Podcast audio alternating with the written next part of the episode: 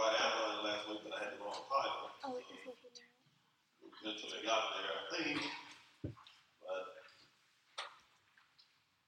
you want to take your outline and put it at First Peter chapter five, and then we will go look at a couple other places, and then we will get into First Peter. I want to remind you, if you can, if you're available, and you'd like to, this Saturday, here on our lot next door, as we get prepared closer and closer to beginning to renovate the Fred's building.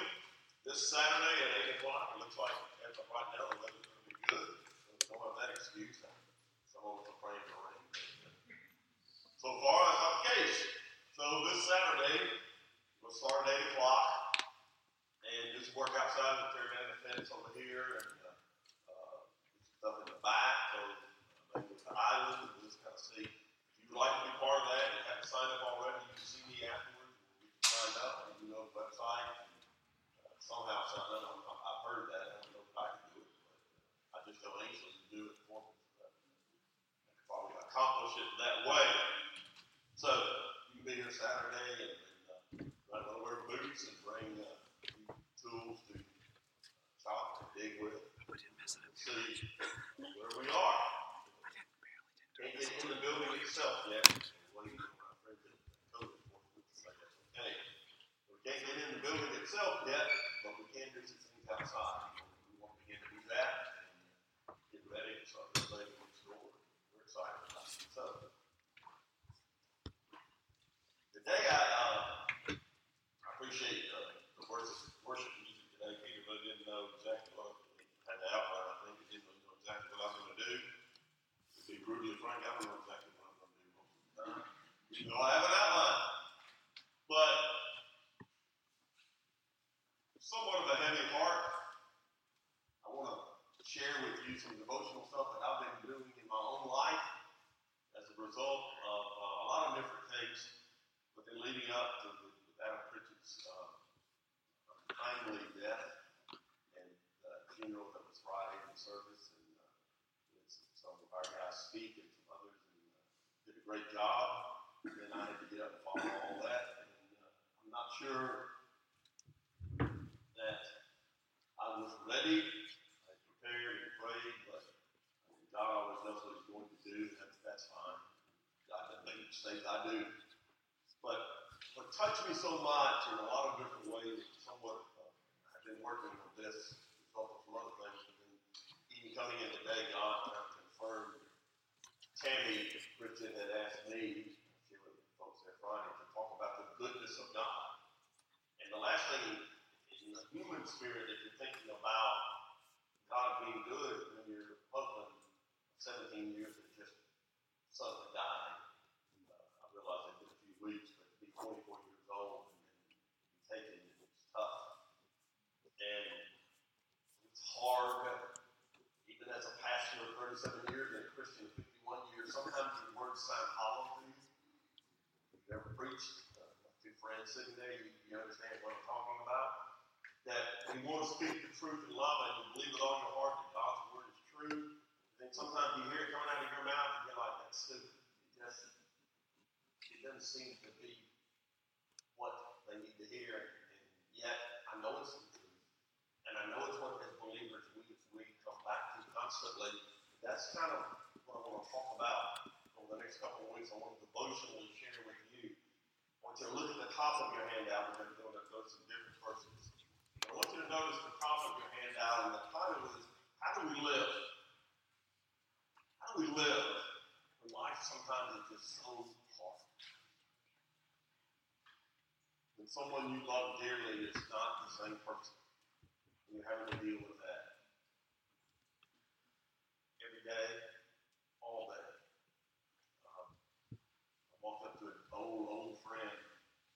We've been friends 37 years funeral Friday. The only time I've seen him in the last 15 or 20 years, every time I've seen him, it's been at a funeral. And I went over to talk to him, and wife, 37 years, we've been friends. And you can tell she's beginning to get dementia. And, and it's so hard to see that. Someone you love so much, and, and just sometimes it's not there. Yet, God, and, that's why Tammy's testimony was so powerful to me.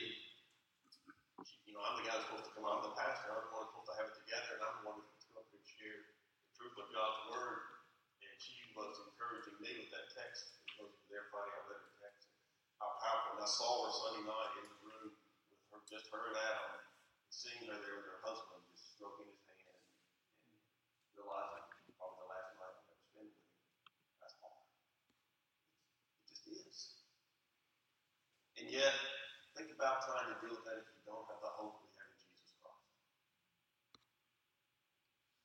That's why the Bible says that we have the God of all comfort. He comforts us in our tribulation so that we can comfort others with, the comfort with which we've been comforted. Because the time will come when we'll need that comfort. And it's the same Holy Spirit that indwells each of us and all of us. That we're not we're just not out here on our own running around. I'm a Christian. We are a body. And if one part of the body hurts, the rest of the body hurts. And that's the way it should be. That we I shared briefly, bear one another's burdens, and so fulfill the law of Christ. And the law of Christ was to love God with all your being and love others as yourself. And that sums up all scripture, Jesus said. So devotionally, what I want to share, and hopefully the Holy Spirit can touch your heart like He touched mine in this passage in First Peter, but we're going to look at a couple other things as well. This idea of how do you live when it's so hard? Some of you are literally right now, either of someone sick, you can get a little more spotlight from me here. I think it's number one on that board. It's, there we go. Thank you. Oh, reflection off my bald head and hurt my pipe. You need to put on sunglasses. I can see. How do we live it's so difficult? And there's testimony after testimony after testimony in Scripture of how people did that. And we know that God's Word is true. But still, we have to keep coming back to that. We're going to walk through that over the next couple of weeks. Getting there. That's why it's so important that my walk with Jesus Christ, my life as a Christian, is not a nominal one, and it's not a once a week one. It's not just something that I, uh, guess I'm born again and I'm a Christian, but it has to be the very essence of who you are. Because if not, when those really difficult circumstances hit, you're not going to handle this properly. And you're either going to be in the depths of the depression, or you're going to be blaming God, or a pity party, or, or when God says He's always working good. We sang today about the goodness of God. We talked about that Friday, and God says that He's always working good, He means that. That I'm always working good. Do I see that and do I understand that in the moment? No. The number one question that people ask when they're non-believers, you've all had it asked. You've asked it yourself at some point, more than likely in your life. But when you're sharing your faith with other people, the number one objection you're going to get to Christianity and the God of the Bible, if your God is who you say He is, that He's omnipotent, all powerful, and that He loves us, why does blank happen? C.S. Lewis calls it the problem of evil. We've all had to wrestle with it, deal with it, try to explain it. Good, good luck with that one. We've been there. So one of the things we're going to notice this two-week devotional, I want you to, my, my prayer is that you hear what God is reminding me. I know it. But God wants so much more than knowledge. He wants a life that reflects it, lives it, emanates it. That my life is lived not with a perspective where I look at what's going on now, but it's looked at from an eternal point of view. That nothing matters more than my perspective on eternity. What's beyond the grave? And everybody has that perspective. An atheist has a perspective beyond the grave. Probably believes that there's nothing. That's it. What if he's wrong? What she's wrong. For believers, our perspective is for me to live is to die is. Then I go back to paradise that Jesus bought back for me when he died on the cross. He was buried and he rose again. When I was redeemed, he gave me eternal life, abundant life. Not just now, even though I have it now, it's my current possession. But he gave it to me for ever and an infinity life. It does not end when I die. As Dietrich Bonhoeffer said, one of the guys tried sharing about Dietrich Bonhoeffer, as he said, just as they were taking him to execute him in that German concentration camp, he said, This is not the end. This is not the end. See, Christians, Paul talked about it, read about it throughout the Bible, that we eagerly, I got through teaching 2 Peter in my 930 class, and one of the, one of the phrases that's used and you see throughout the New Testament is believers eagerly wait for the day of the Lord. What does that mean? We, with excitement and anticipation, we want Jesus to come back. What's the very last thing the Bible says? Don't turn to it. What's the very last thing that it says? Even Lord Jesus come quickly. The first generation wanted Jesus to come back. They thought he was coming back in their lifetime. And every generation since has thought that, said that. You ever hear anybody say Jesus is coming back today, this week, or got to be in the next couple of years? It's too bad. It's got to be coming back. They thought it, and every generation since has thought it. And we just don't think it as Christians. We want it to happen. But here's the point that's so important.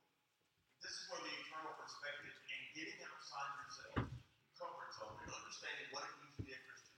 Here's the important point. We do not want Jesus to come back until he's finished redeeming people. If you feel like raising your hand, I want you to do something. So I'm going to raise mine. You don't feel like it, I understand. How many of you in your heart, in your soul, you have somebody in your immediate family, or somebody you really care about, that you think is not a Christian and it bothers you? Almost everybody. We don't want Jesus to come back until those people are born again, do we? We want him to come back because we know what awaits us. Place of no tears, no sorrow, no pain, all joy, no grief, no mourning, no no sin. grief. That's where I want to be. We want to be together again. The people that we love that. You don't think the Pritchard family wants to be with that? Of course they do. We all, we want to be together again with people that we love. And one of the things Scripture teaches us is that we have to come to this eternal perspective again. It's so important. Even people who hate me, my enemies, I want them to know Jesus. Because I don't want them to spend eternity separated from Him. I want them to experience heaven. So how do we live? Let's turn to 1 John.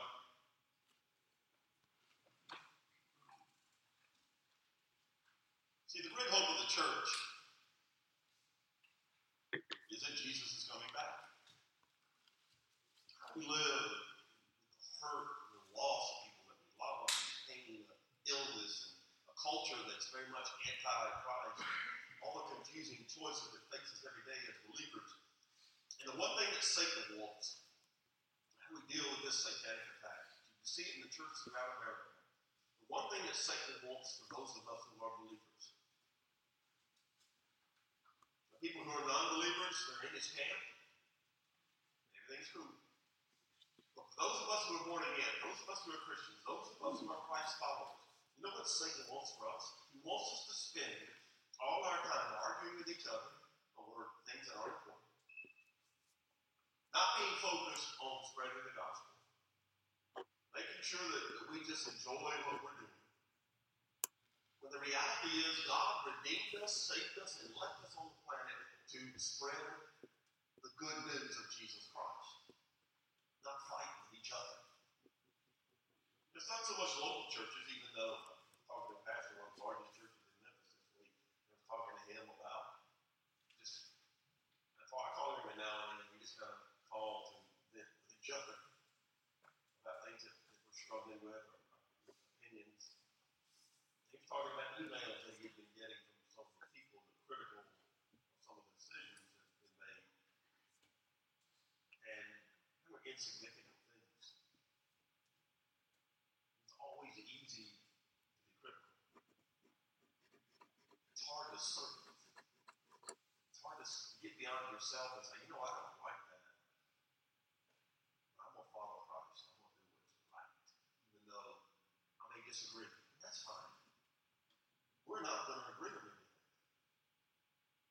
That's why we have to keep focused on spreading the gospel because, because what Satan wants is he wants division. He wants disagreement. He wants anything that will keep us not focused. Get our eyes off the cross. Get our eyes on each other or self. And it's so easy to do that. Read through, I love the Bible, the reality, the realism in there. When Jesus, his disciples, you know, Peter, James, and John were his three closest, that inner circle that had, that were with him at the Transfiguration and in Gethsemane. Very, those three, Peter, James, and John. You see them at one point, and I love it, it's just beautiful. Here are three guys that Jesus is counting on the most. Like when he's in Gethsemane, and he says to them, I'm going to go over here and pray. What do I want you to do? Watch. What they do? Fell asleep. At the most critical moment in their Messiah's life, when he needed them to do something, what did they do? Slept. And Jesus came back and said, You can't stay awake. And then you see them in another scene when they're arguing with Jesus. Hey, Lord, when we come into the kingdom, like, can I sit on the right hand? Or how about me, Lord? Can I? And it's, it's hilarious in one sense because it's the people. One of them said, Peter said, Lord, I'm going to go get my mom. I don't know how much you like my mom. I'm going to get her to talk to you. And you bring your mom into it, and you got a problem. You know, Jesus, I realize he's God. He's omnipotent. He's omniscient. He knew their hearts. Can you imagine what Jesus was thinking at that point? What are you clowns doing? Do you not know what I'm trying to get you prepared for? They weren't ready. And I love that because so often I'm not ready. And yet he has something for me to do. And that's what we have. How do we live? Back to the title. How do we live? So Jesus put it this way to Peter. Letting down, diving. At one said, I don't care what everybody else, and I'm paraphrasing, I don't care what everybody else says about me.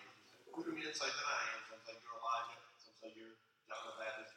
Then he said, I don't care what other people say. And he looked right at them and said, What do you, who do you say that I am? Individual.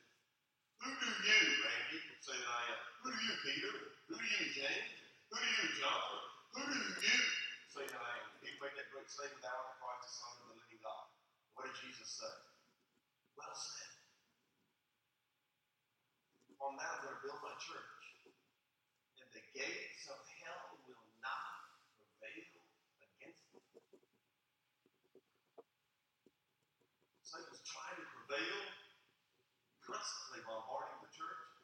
And by the way, when Jesus made that statement, it was an offensive statement. We're going to attack the gates of hell, and we're going to win. And when Jesus rose from the dead, was over. He was victorious. We're victorious. And we have the privilege as the church, through, whom God has chosen to work, to attack the gates of hell and save people from going there by sharing the gospel with them. We should never get our eyes on that. But the other things, disagree and move on.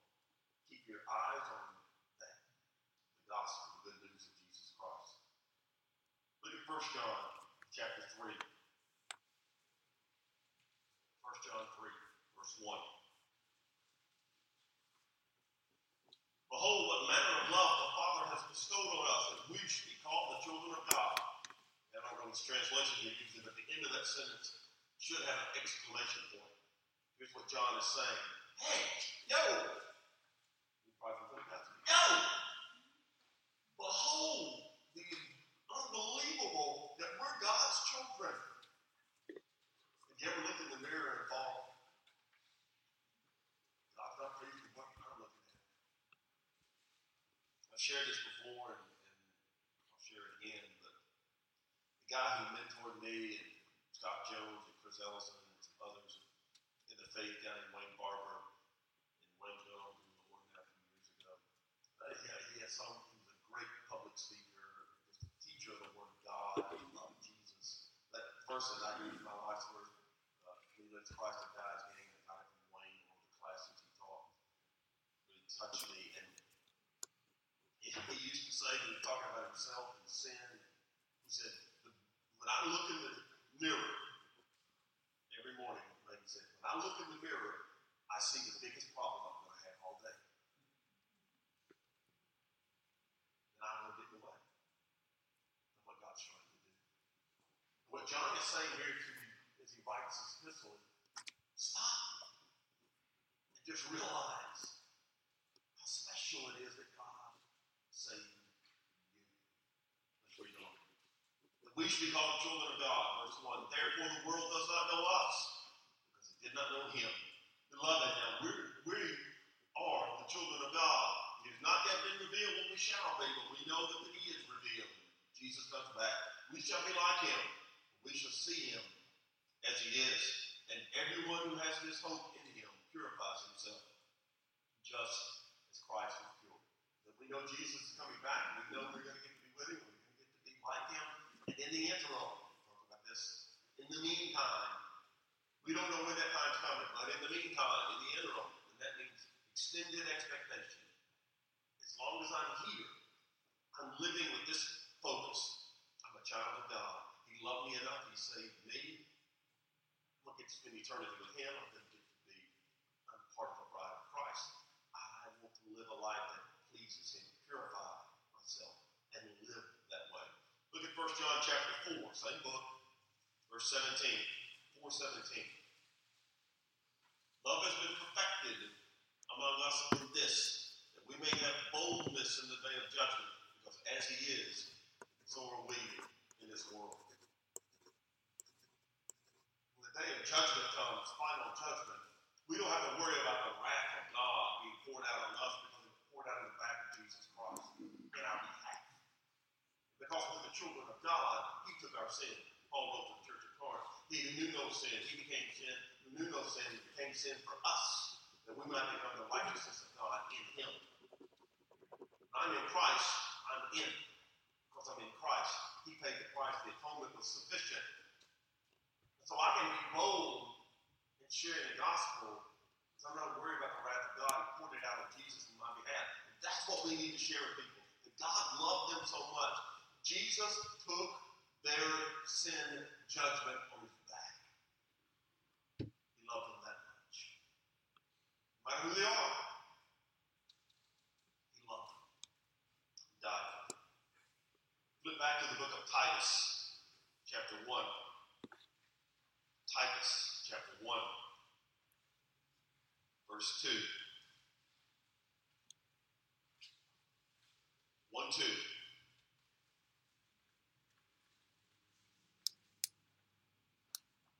In hope of eternal life, which God, who cannot lie, promised before time began. In hope of eternal life, which God, who cannot lie, promised before time began. That's what we possess as believers. We have this great hope. The word means confident expectation. That in the meantime, we, we're looking forward to this. This is what's going to happen. He's coming back for us. In the interim, we may, as individuals, we may pass away and go be with Him. He's coming back, and we're all going to be together. It's, it's the great promise of God, reiterated in, in original sin, in Genesis 3.15, that the seed was coming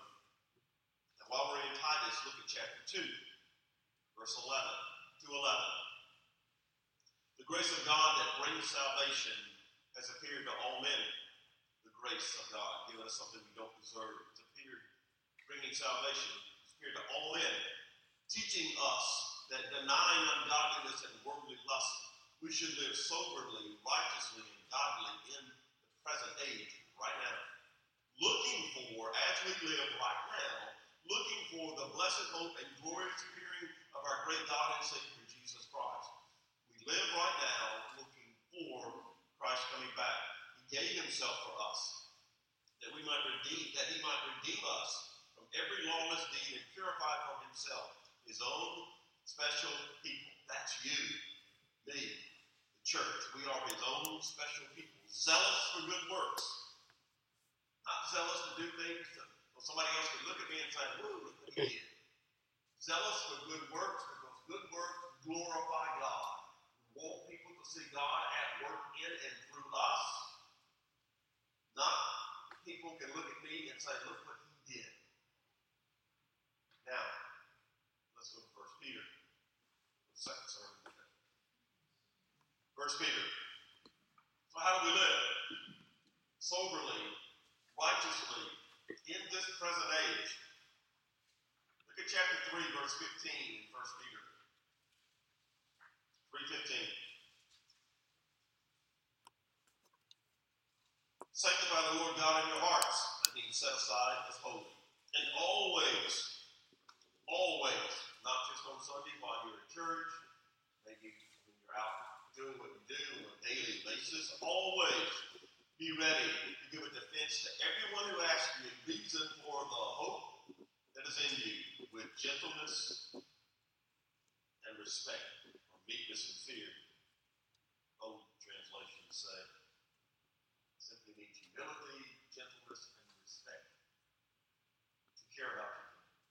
And you want them to know why you have hope. So how do we live when it's so hard? How do we share that hope? Go to 1 Peter now, chapter 5. Briefly the context. And then begin to look at it. 1 Peter, fascinating epistle. It's written about AD 64, just before, excuse me, just before AD 64. And it's set against the backdrop of very much incredible trial and persecution was about to come on the church. In AD 64, the emperor of Rome, Nero, started a fire in Rome. It got out of control. And the city of Rome burned for six days. So, looking for a scapegoat for the fire that he, Nero, set, he blamed the Christians. And persecution on them, a fire of persecution, Peter will use that very phrase. A fire of persecution broke out, not just in Rome, but throughout the Roman Empire against the Christians. Because Nero said they started that fire. This persecution lasted for 300 years. Until Constantine declared Rome Christian. God did not stop the persecution. Remember the great question that everybody asks if God is a God of love and He cares why the blank happened? It went on for 300 years.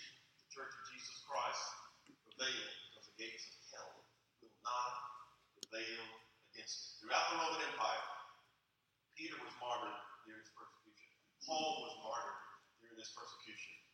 Nero himself would take Christians, cover them with tar, and set them on fire and use them as the lamps at his party. He cover them with animal skins, sew them up inside animal skins, and throw them in front of wild animals torn apart. And then set the dogs on them as well. Crucified many of them, had them, many of them martyred. He take hot knives and just carve them up or have it done. Fed them to the lions. And Peter writes this epistle. Just prior the Spirit leads him to say, fiery persecution that you are about to endure. And did they ever? Yet persevered through it, never took their eyes off Jesus, and changed the world. They weren't perfect. The church wasn't perfect. But God is always good, even when it's horrific in the moment. And the epistle of First Peter is a masterpiece of encouragement during difficult times. That's what leads me. Because I know that there are difficult times in your lives.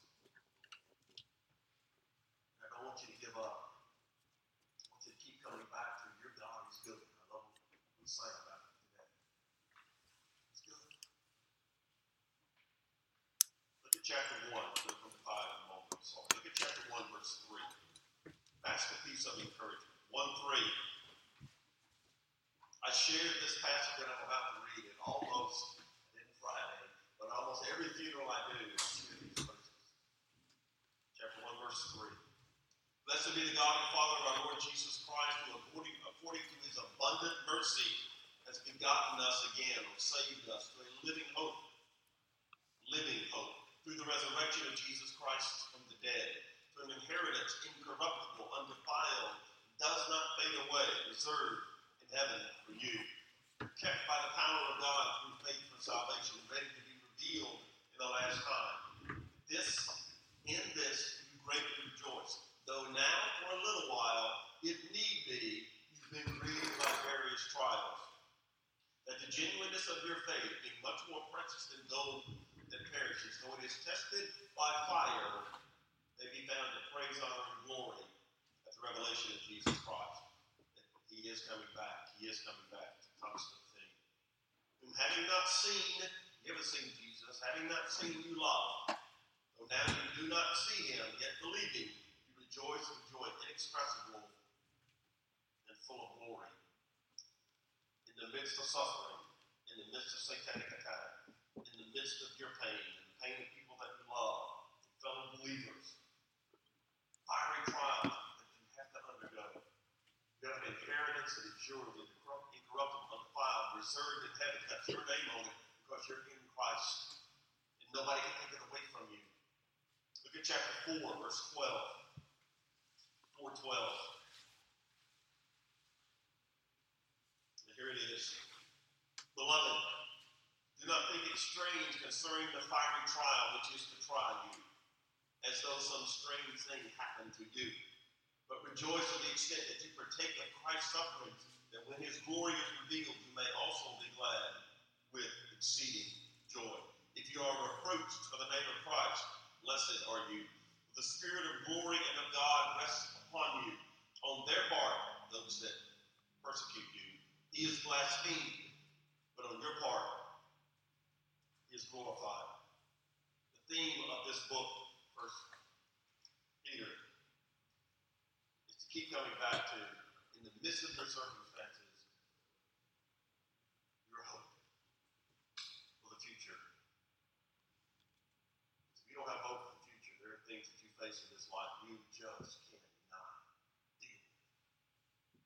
I thought about that Friday. You're not a believer. How do you deal with this? Your husband has just passed away. You've got four children under the age of 15. And there are many other examples we could use, even in our own church that we know of. We're just one church.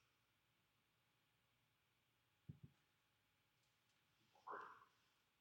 People you know, you. And the theme of this epistle is got hope. Grasp it. Hang on to it. How do you live? How do you cope? How do you flourish and glorify God? That's why you're here. Until, in the meantime, until Jesus comes back. Now, let's take a few minutes and look at 1 Peter 5. By the way, we will not finish today. I won't say who it is, but it was so funny.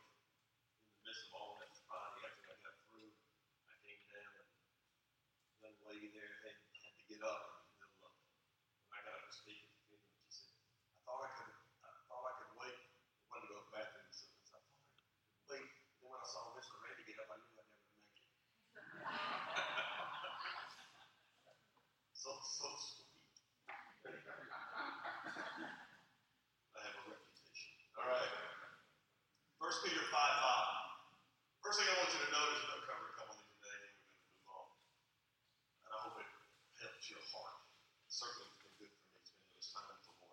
Peter 5 5. The first thing we have to understand how are we going to live in the midst of difficulty and circumstances. How do we live right now? Everything may be going swimmingly in your life. But sooner or later, it won't. And that's why you're that. if, if things are going swimmingly great in your life, God wants you to comfort others because the time's going to come when we're going to have to turn around and comfort you. We talked about earlier, we're the body of Christ. Number one, how do we live? First thing we have to understand is we got to get a grasp on submission slash humility. Submission is one of those words you'll never bring up in the church if you're a women present. That is not what the Bible is talking about. It talks about submission in that sense. I want us to understand it in the sense of what it really means. Submission, humility. You have to understand that before you can live a way that glorifies Jesus Christ. Look at verse 2, 5 2. To the elders, Peter writes these words. Elders, leaders in the church, that would be like pastor teachers, our elders, that you know. The elders are among you, verse 1, I exhort, now verse 2. To the elders, burn, shepherd, shepherd the flock of God which is among you, serving as overseers, not by compulsion, but willingly, not for dishonest gain, but eagerly. I find it interesting, by the way, and being an elder and being a pastor teacher, it's interesting the Holy Spirit uh, led Peter to write, tell the elders that they're not doing it to get rich. We all know, to go back at it, one of the black guys in the church in the latter half of the 20th century, leading into the 21st century, is how many crooked preachers there were, both in the Catholic Church and the Protestant. He's saying these elders, you shepherd my sheep. You take it seriously. You do it willingly because you care, not so you can get rich. Read on. Not for dishonest gain, but eagerly, because you want to help the sheep. Not as being lords over those entrusted to you, but being examples to the flock. In other words, I, God, the great shepherd, or and I am entrusting you, pastor teachers, and you elders, I'm my sheep to you, and you better not lord it over them like I am the great one. When I'm joking, I uh, joke with some staff that my name is Oh Great One. He said, don't, don't lord it over them, but live before them as examples of Jesus Christ, as an under shepherd. We'll come back to that. Not as being lords over them. When the chief shepherd appears, Jesus, will receive the crown of glory that does not fade away. I've shared with many times with young men over the years, and I, I, I still vividly remember in high school, a guy uh, really helped me. He looked at me in high school. I hadn't been a Christian very long, about a year, maybe, maybe less, like a junior in high school. And he said, You need to consider going into the ministry. My first thought was, You can't make any money doing that. I'm not doing that. And then I'm too cool for that. And years later, and I, he, he passed away in the last year or two. Great man. I got a chance to tell him years later. I was age 30 when I went into the ministry, and I got to tell him years later. I had never forgotten it. and He didn't even know it. And I said to him, "You know that you were the first man that ever looked at me and encouraged me to consider going into ministry. It took me 14 years to get there, but you saw something in me that my father was a Christian. and didn't have a lot of had that Christian men in my life growing up. He was one of the first that I met after I got saved. Married dad and some others and brothers. Brother John Lattimore was uh, very, one of the very first. And I said, You saw something that God was going to do. I didn't see it. It was years later, being married, and two small girls. And God, Central North Church, John called me, and I said, That is what I'm doing. Been doing that for 37 years. But most importantly, and Scripture is full of this, and this is why it's important for you to understand. If you can't be humble, you cannot lead. If you can't be a servant, you cannot lead. If you've got an ego problem, you're not a good leader. Jesus Christ was the suffering servant. And the job of pastor, teacher, elders is to model Jesus Christ and to be a servant of others. Speak the truth in love. To submission, humility in the context. Verse 5. Look at verse 5. of chapter 5. Likewise, now shifts gears. He's been talking to the elders, now he's talking to the congregation. Likewise, you younger people, it's interesting he mentions younger people first. That's a lot of times where the rebellion comes from. Even though you can be old and rebel, I've seen it, I've felt it, I've done it. You younger people, submit yourselves to your elders. Yes, all of you. Please notice this statement. All of you be submissive to one another and be clothed with humility, for God resists the proud and gives grace to the humble. Now, just a couple of notes. When he says to the younger people, submit to your elders, he is in one sense talking about young people submitting to people older than them in their family. But in the context, he's talking about those of you in the congregation who are younger, really it refers to everyone, submit to your elders. And I read the passage on pur- purpose, verses 2, 3, and 4, so we would understand. As he shifts gears and he's speaking to everybody in the church, and the first thing he says is, you need to be submissive to your shepherds. I actually heard one preacher say, no one should ever question me because I'm God's anointed in this position. You know what you need to do if, if, if I would ever stand up and say that back to you, say, I don't want to be under that person anymore. That's not leadership, that's arrogance. Leadership is my job is to open the Word of God and to teach truth. You need to go back to the Word of God and make sure I have it right. Because I could be wrong. I could be wrong. It's important you be submissive to your shepherds and humble before them, assuming your shepherds are like verses 2, 3, and 4. The shepherds need to be humble. They need to be examples of Christ. They need to be loving you. They need to be doing it willingly, eagerly, not for money. They need to be doing it because they care about the sheep. They want to protect the sheep, guide the sheep. There are so many people standing behind podiums right now, even as I'm doing, it, that are not speaking the truth. And by the way, God will handle that one day.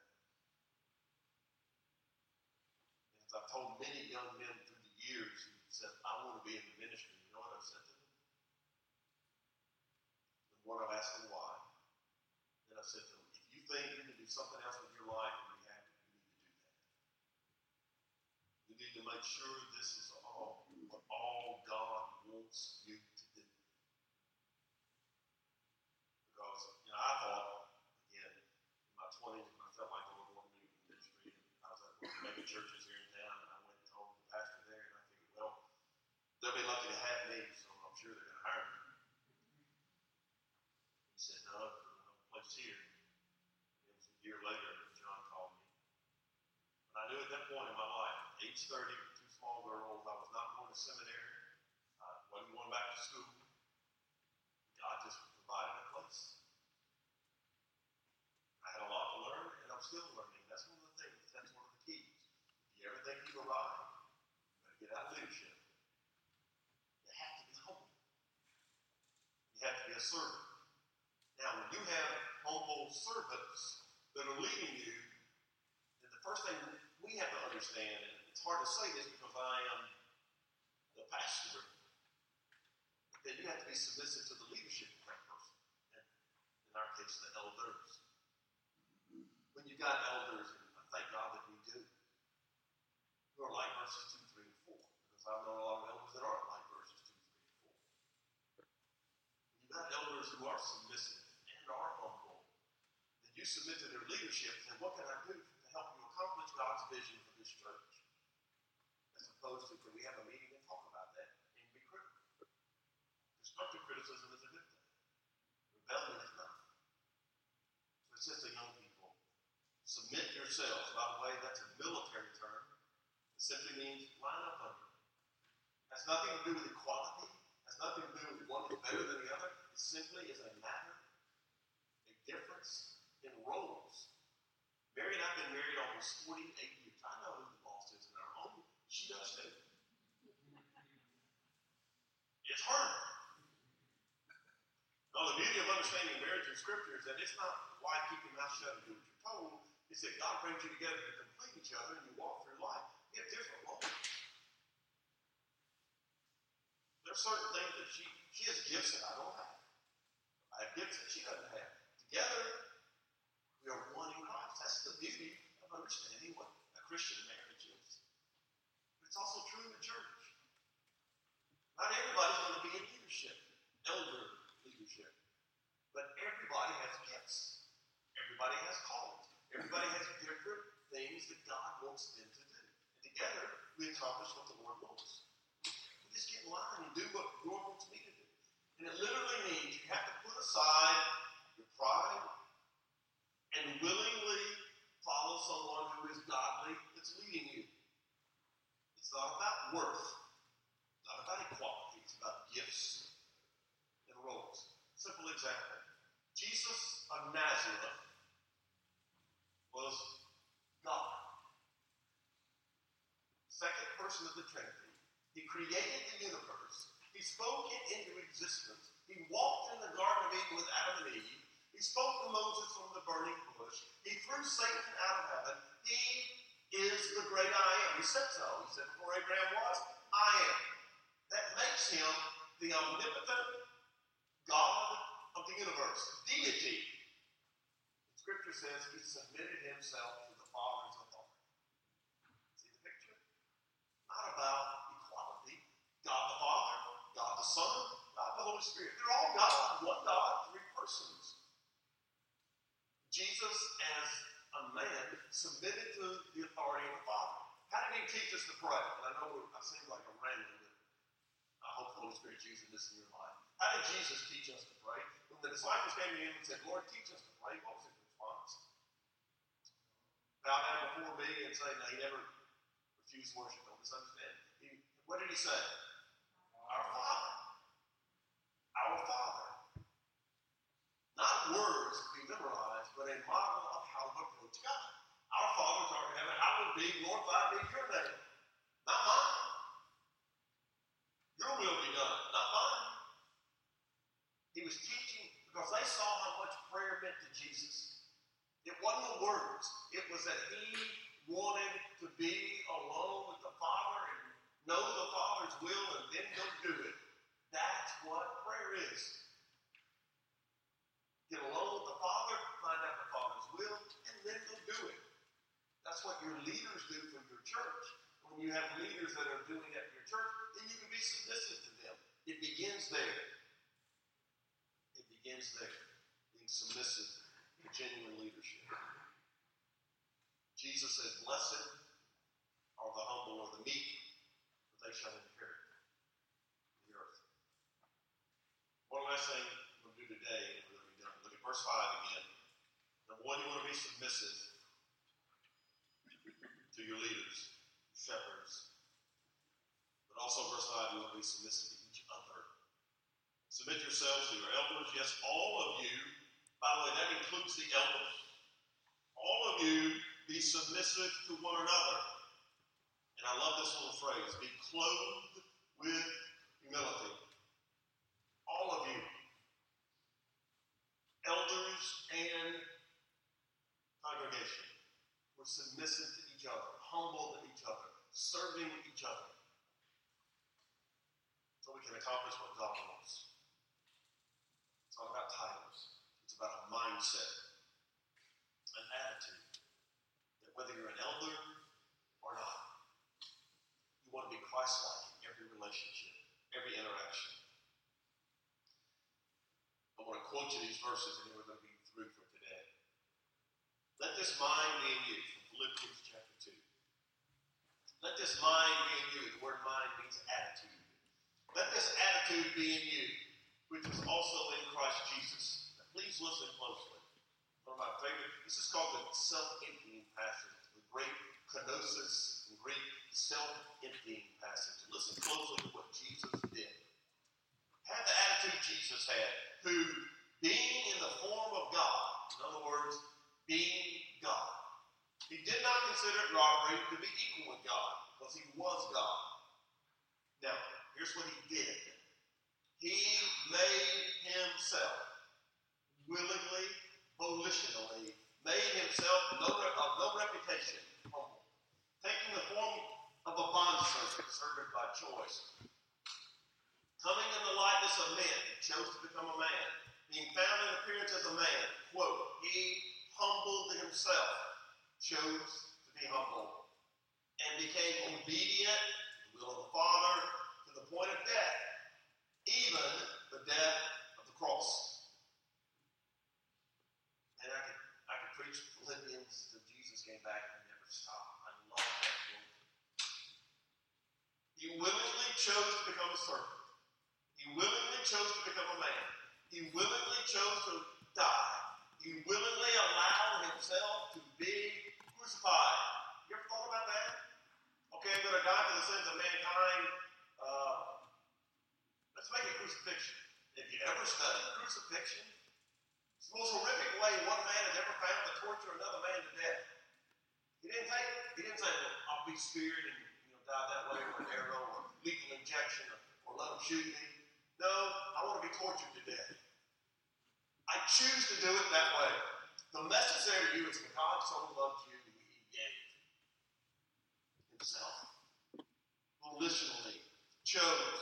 And then the very last thing that passage says is this. Therefore, in light of Jesus' choices, God has highly exalted him and given him the name which is above every name. The word humility in the scripture, we're talking about Jesus Christ commandment to us. That picture there, in the self-emptying passage, is not that you, you know, put yourself on the back burner. Like you talk about being humble, okay, want you be out front, everybody. That's not what it means. You know what it means? It means you don't even think about yourself at all. Not just, it's not about that. In any way. The example of Jesus Christ in dying on the cross and allowing himself scourged and all of those things. It's every bit of it is a message of how humble and what a servant he was and how much he loved us. And so the, the verse, the passage begins with what? You have the same attitude Jesus had. Wow. It's a high bar, isn't it? Christ in you is your hope and glory. Not you. Christ in you. Not your victory. Father, we are, we are humbled that you loved us enough, as John showed us today, to save us and allow us to be the children of God. Just staggering. I know we talk about it a lot, but I also know so many people here in the room, watching virtually, that are hurting. Christians that are hurting. How do we live? It all begins with being humble, trusting you. We're going to get to that. Trusting you. Submitting ourselves to you, to our leadership, to each other, so that we can accomplish stuff